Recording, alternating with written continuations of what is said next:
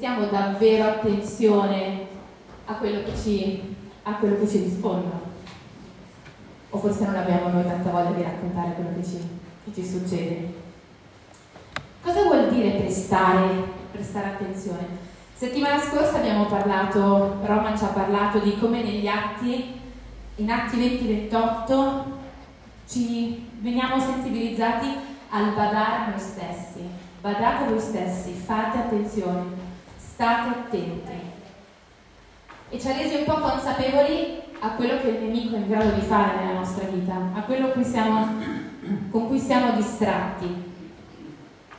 Lui parlava per esempio di pensieri, di preoccupazioni che vengono, che arrivano e, e ci distraggono.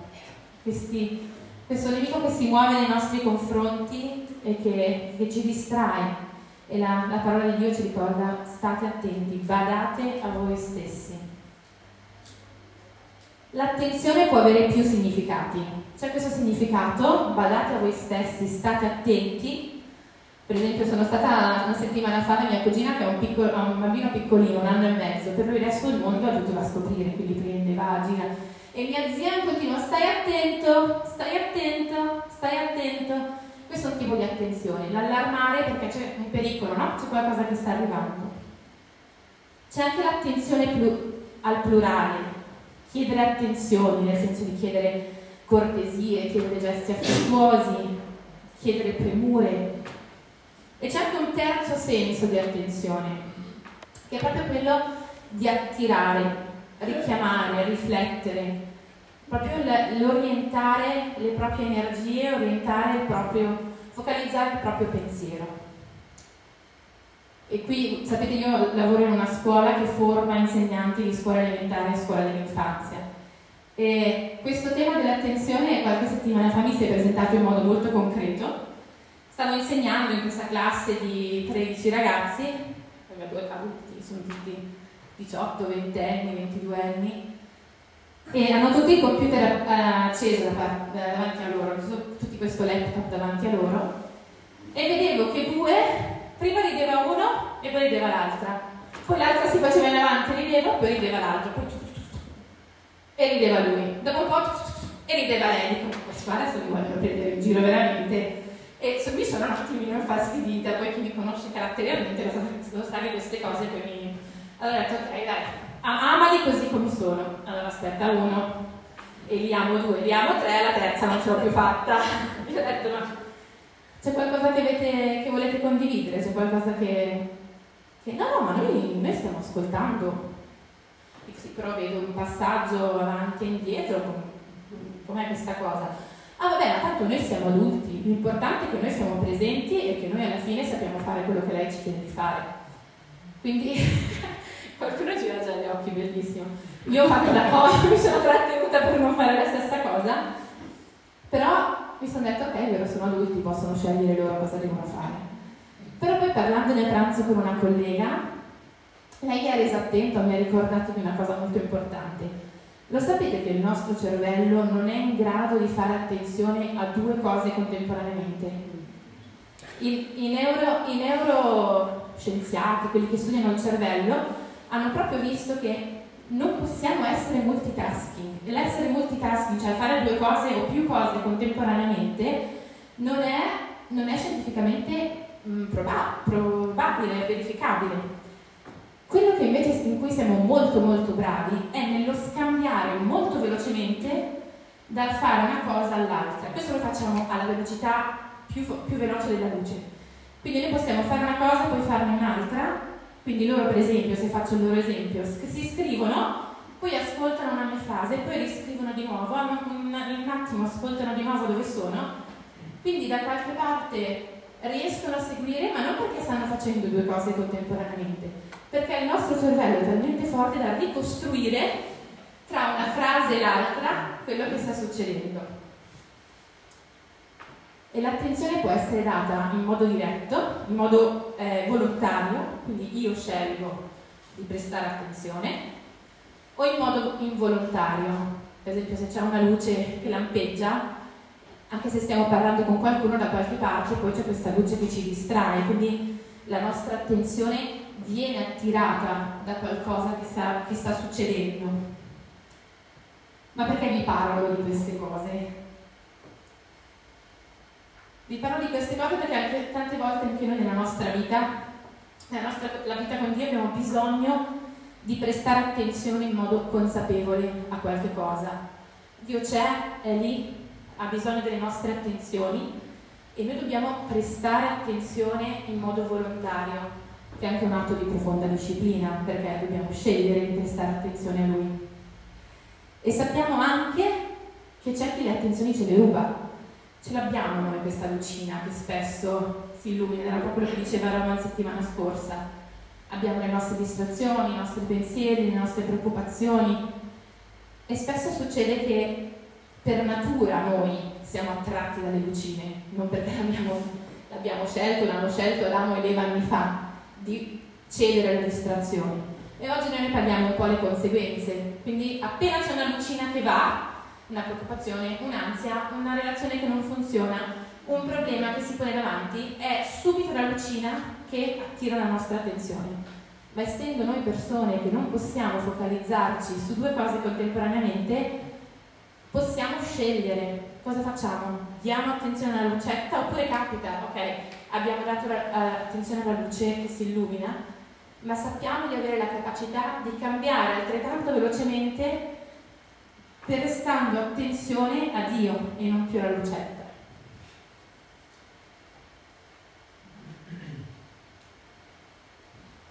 Tante volte siamo talmente immersi nelle nostre situazioni familiari, personali, relazionali, lavorative, ci prendono così tanta attenzione che poi rimaniamo focalizzati lì. E anzi, tante volte diciamo no, adesso questa lucina si illumina troppo, questa situazione mi disturba troppo, devo trovare una soluzione, devo risolverla. E quindi poniamo l'attenzione completamente lì, quando in realtà ci perdiamo l'attenzione per altro. Come quando fai vedere qualcosa ai bambini settimana scorsa è entrato mio nipotino di quasi tre anni in casa, c'era un cioccolatino, un bacio perugina eh, incartato di argento sul tavolino, si è guardato un po' intorno, è corso lì, l'ha preso e mi ha detto Zia Mari, cos'è questo? Lui grande amante del cioccolato, quindi quello è stato quello che gli ha preso attenzione, quello è stato quello che subito ha luccicato. E stamattina penso che Dio non voglia solo chiedere, chiederci come stai, ma stamattina Dio ci vuole chiedere come sta la tua fede. Ed è interessante che abbiamo già ricevuto due input in questo senso. Come sta la tua fede? Dove stai? Cosa scegli? Perché Dio dovrebbe chiederci come sta la tua fede? Se l'attenzione è alle nostre situazioni, quello che ci dà fastidio, quello che non sta funzionando, non possiamo avere contemporaneamente l'attenzione anche a ciò che Dio fa di grande o a quello che Dio potrebbe fare di grande nella nostra vita. Non siamo multitasking, quindi è anche una nostra responsabilità orientarci e prestare attenzione alla fede per le cose più grandi. È bello anche questo, questa particolarità della lingua italiana prestare attenzione. Noi per natura siamo attenti a delle cose che dobbiamo prestarla, cioè lasciare un attimo quello che, che per natura, a cui per natura diamo attenzione e prestarla a qualcos'altro. La Pasqua ci porta a mettere l'attenzione sulla morte e sulla resurrezione di Gesù e noi oggi vogliamo mettere l'attenzione appena dopo e vogliamo leggere insieme Marco 16.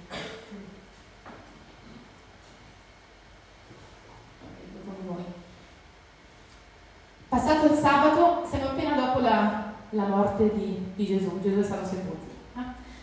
Passato il sabato, Maria Maddalena, Maria madre di Giacomo e Salomè comprarono degli aroni per andare a ungerlo. La mattina del primo giorno della settimana, molto presto, vennero al sepolcro a levare del sole e dicevano tra di loro, chi ci rotolerà la pietra dall'apertura del sepolcro? ma alzati gli occhi videro che la pietra era stata rotolata ed era pure molto grande. Entrate nel sepolcro, videro un giovane seduto a destra, vestito di una veste bianca, e furono spaventate. Ma egli disse loro, non vi spaventate, voi cercate Gesù il Nazareno che è stato crocifisso, egli è risuscitato, non è qui. Ecco il luogo dove l'avevano messo. Ma andate a dire ai suoi discepoli e a Pietro che egli vi precede in Galilea, là lo vedrete, come vi ha detto. Esse uscite fuggirono via dal sepolcro perché erano prese da tremito e da stupore e non dissero nulla a nessuno perché avevano paura. Ora Gesù, essendo risuscitato la mattina del primo giorno della settimana, apparve prima Maria Maddalena, dalla quale aveva scacciato sette demoni. demoni. Questa andò ad annunciarlo a coloro che erano stati con lui, i quali facevano cordoglio e piangevano. Essi, uditi che egli, aveva, che egli viveva ed era stato visto da lei, non credettero. Dopo questo apparve sotto altro aspetto a due di loro che erano in cammino verso i campi, e questi andarono ad annunciarlo agli altri, ma neppure a quelli credettero.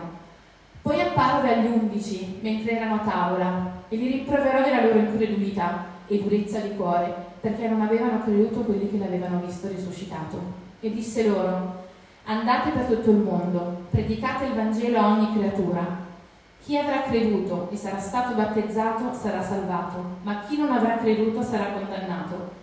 Questi sono i segni che accompagneranno coloro che avranno creduto. Nel nome mio scacceranno i demoni, parleranno in lingue nuove, prenderanno in mano dei serpenti, anche se berranno qualche veleno, non ne avranno alcun male. Imporranno le mani agli ammalati ed essi guariranno.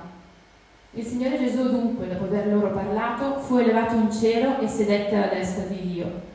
E quelli se ne andarono a predicare dappertutto e il Signore operava con loro confermando la parola con i segni che l'accompagnavano. Vorrei rileggerlo con voi, suddividendolo in cinque fasi.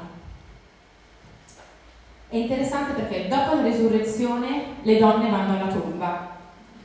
Queste donne l'avevano visto all'opera, l'avevano visto fare miracoli e la loro preoccupazione era alla tomba chi ce l'aprirà? Davanti alla tomba c'è una, c'è una pietra, la tomba è stata, è stata chiusa, la loro unica preoccupazione era chi ci sposterà la pietra. Nel secondo, nella seconda fase arrivano e trovano un uomo vestito di bianco che gli apparve gli appare e gli dice non temete, egli non è qui. Egli non è qui. Anzi, non solo gli dice egli è risuscitato, non è qui, ma dice ecco il luogo dove l'avevano messo, della serie guardate che non vi siete sbagliate, era veramente qui, però adesso qui non c'è più, non è più qui. E mi piace tanto questo non è più lì, non è più qui, perché è come se avesse girato pagina, non è più qui, basta, finito, capitolo chiuso. Ma non solo basta finito capitolo chiuso con la morte e la resurrezione, ma capitolo nuovo, nuove cose, cose più grandi, non è più qui, avanti. E, e in fondo un po' lo dice anche alle donne, no? Non è più qui, era prima non lo è. Siate pronti ad andare più avanti e raccogliere cose più grandi, cose diverse. La terza fase magari se possiamo vederlo nel versetto 7 e 8. Perfetto, grazie Paolo. Dove, eh, dove quest'uomo vestito di bianco, dove quest'angelo dice andate, andate a dirlo a tutti perché egli vi precede in Galilea, è già lì, come vi ha detto. Essi fuggirono via dal sepolcro perché erano prese da tremito, da stupore, non dissero nulla a nessuna perché avevano paura fuggono, avevano paura. Chiaro, è facile per me adesso parlare all'esterno, avevano paura, probabilmente io avrei avuto anche tanta paura. Però in quel momento, come anche quando sono arrivate alla tomba, la loro attenzione era su quello che si immaginavano succedesse. Quindi Gesù è morto, l'abbiamo sepolto, lo troviamo lì. Il fatto di porre l'attenzione poi sulla pietra chiusa, che non era più chiusa, le ha un attimo probabilmente scombussolate. Il fatto di non trovare più Gesù lì dove l'avevano lasciato ha dato loro, eh, le ha messe un attimo in crisi, insomma. E l'attenzione per loro era solamente sulle cose che non avevano senso.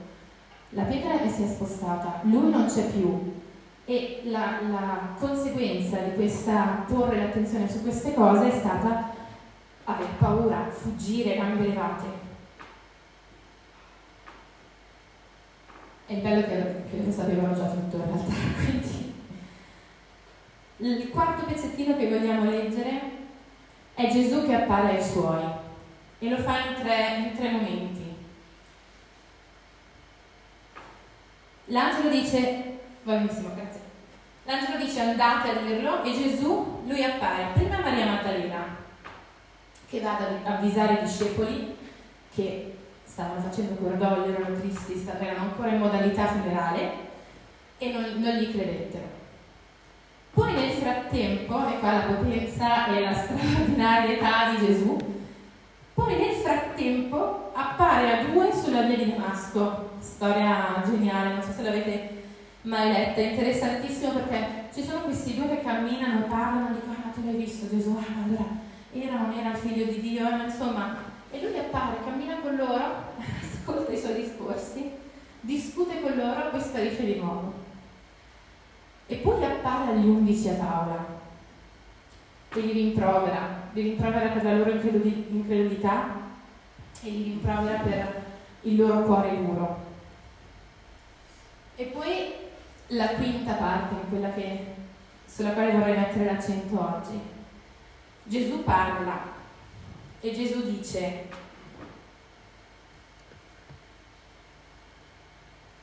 perfetto, grazie, e, dice, e disse, andate per tutto il mondo, predicate il Vangelo a ogni creatura. Chi avrà creduto e sarà battezzato sarà salvato, ma chi non avrà creduto sarà condannato. Questi sono i segni che accompagneranno coloro che avranno creduto.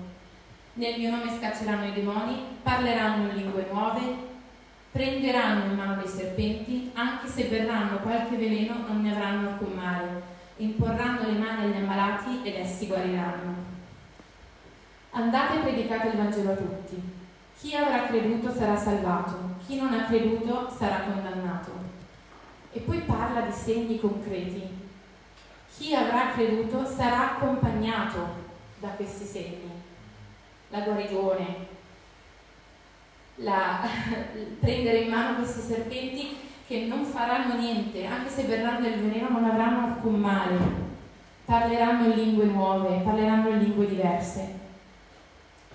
Gesù in quel momento lì sta proiettando l'attenzione non più solo alla sua morte e alla resurrezione, ma Gesù focalizza l'attenzione completamente in avanti. Dite ok, nuova cosa, non sono più qui, pagina nuova, da adesso in avanti andate, predicate, eh, ascoltate, guarite, io sono con voi.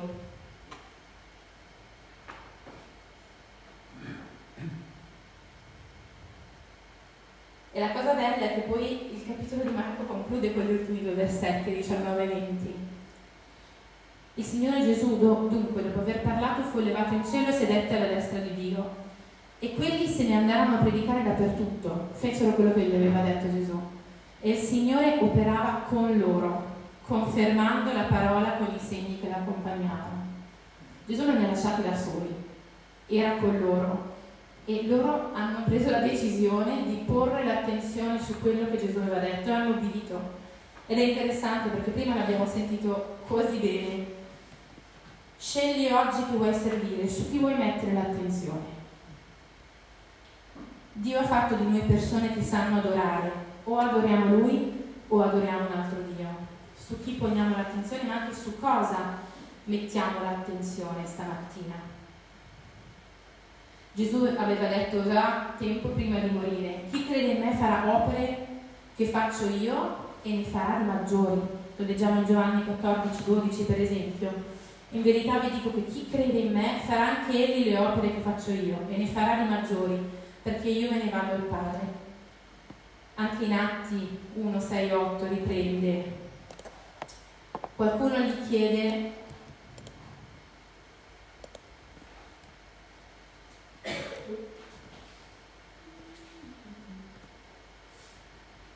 Qualcuno gli chiede, Signore, è in questo tempo che ristabilirai il regno Israele? E egli rispose loro, non spetta a voi sapere i tempi o i momenti che il Padre ha riservato alla propria autorità, ma voi riceverete potenza quando lo Spirito Santo verrà su di voi e mi sarete testimoni in Gerusalemme, in Gerusalemme e in tutta la Giudea e Samaria, Samaria fino all'estremità della terra. qui dentro ci siamo anche noi, anche noi possiamo essere testimoni della potenza di Dio, della potenza dello Spirito Santo.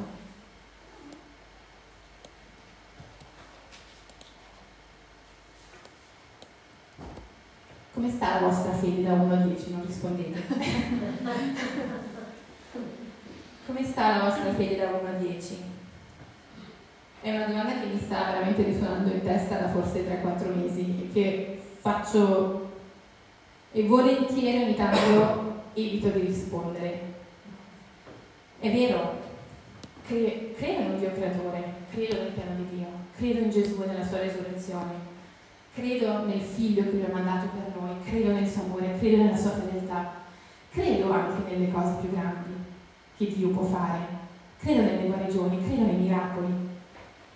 C'è scritto, c'è scritto, Gesù l'ha detto ai suoi discepoli e avere fede in lui anche per le cose grandi, per me personalmente spesso, spesso è, fa un po' l'effetto paura, fuggi che avevano Maria Maddalena quando hanno visto l'angelo nella tomba. Abbiamo bisogno di chiedere a Dio di alimentare la nostra fede per queste cose, per le cose più grandi. È importante che ogni tanto ci facciamo questa domanda, come sta la nostra fede? Solo, facciamo, focalizziamo solo sulle cose passate e vogliamo porre la nostra attenzione anche alle cose più grandi che possono, che possono venire. È interessante perché ogni tanto parlando con alcuni giovani ai tempi durante gli eventi, tanti dicevano sì sì ma io credo nel creatore, per me la cosa più bella è uscire fuori e eh, apprezzare la natura e finisce lì. Dico ma c'è di più, c'è di più di questo. Ed è interessante come nella Bibbia Gesù faceva miracoli alla gente che glielo chiedeva, ma spesso c'era questo piccolo dialogo che mi sono, mi sono scritta quando eh, le persone chiedevano miracoli a Gesù, Gesù rispondeva, credete che posso farlo? E si aspettava una risposta da loro, sì, allora sia fatto.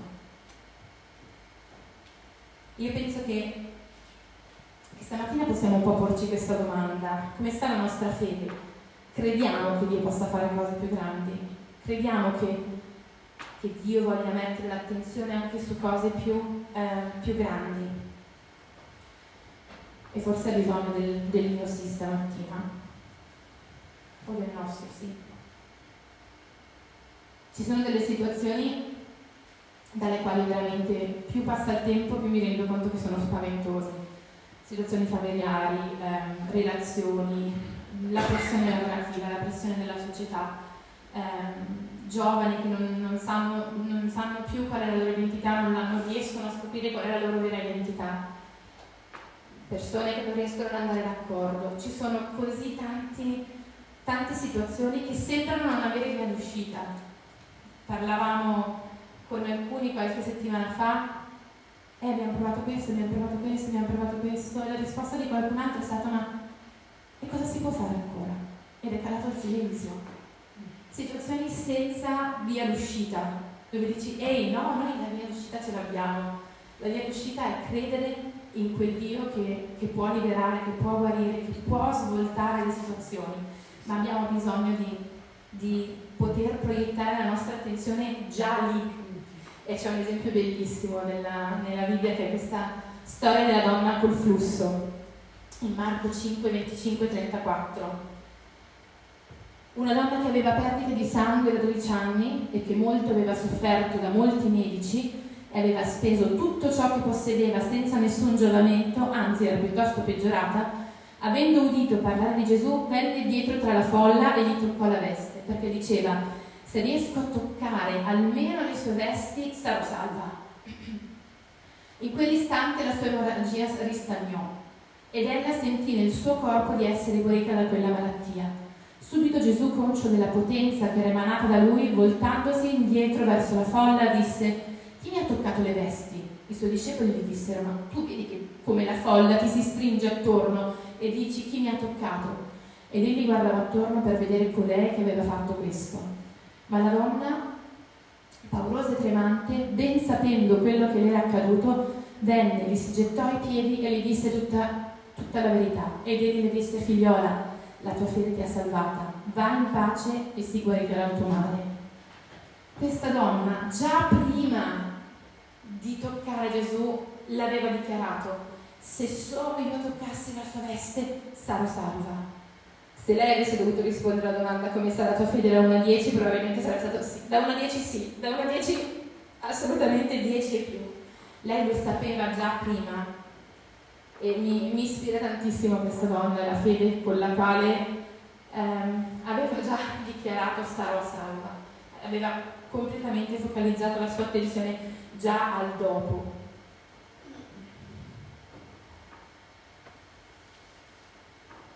E che regalo sapere che abbiamo la capacità di prestare attenzione da una cosa subito all'altra. Non abbiamo bisogno di dire a bontà, domani è un nuovo giorno, poi ricomincio, ma possiamo farlo adesso.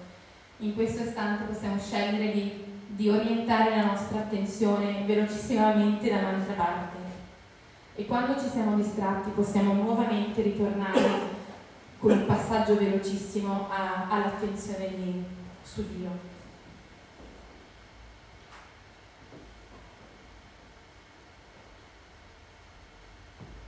Credo che Dio voglia dirci due cose stamattina.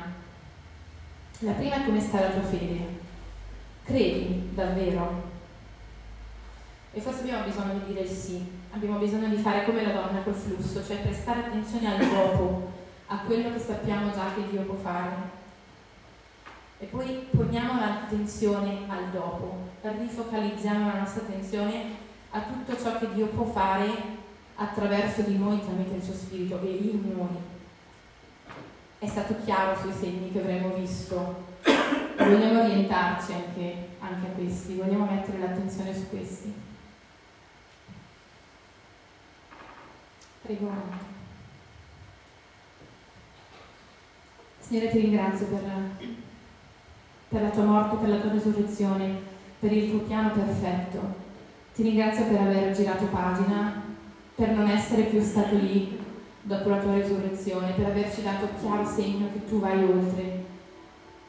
Signore Gesù, tu l'hai detto, hai detto che chi crede farà cose più grandi di quelle che hai fatto tu e noi vogliamo focalizzare la nostra attenzione lì. Vogliamo consapevolmente guardare al dopo. E Signore ti chiedo di far crescere la fede in me e in ognuno di noi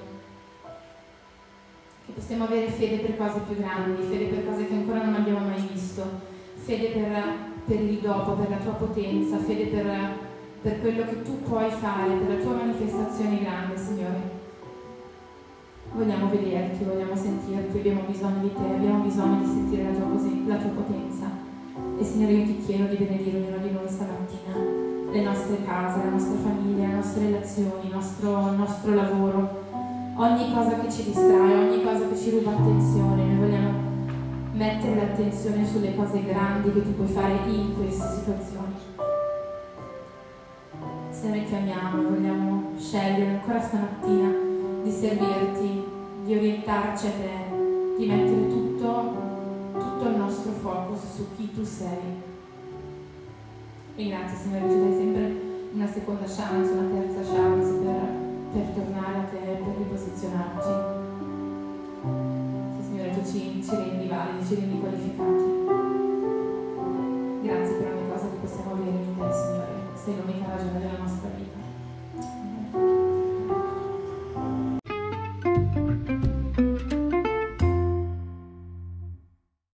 Segui le informazioni su www.cepparbedo.ch.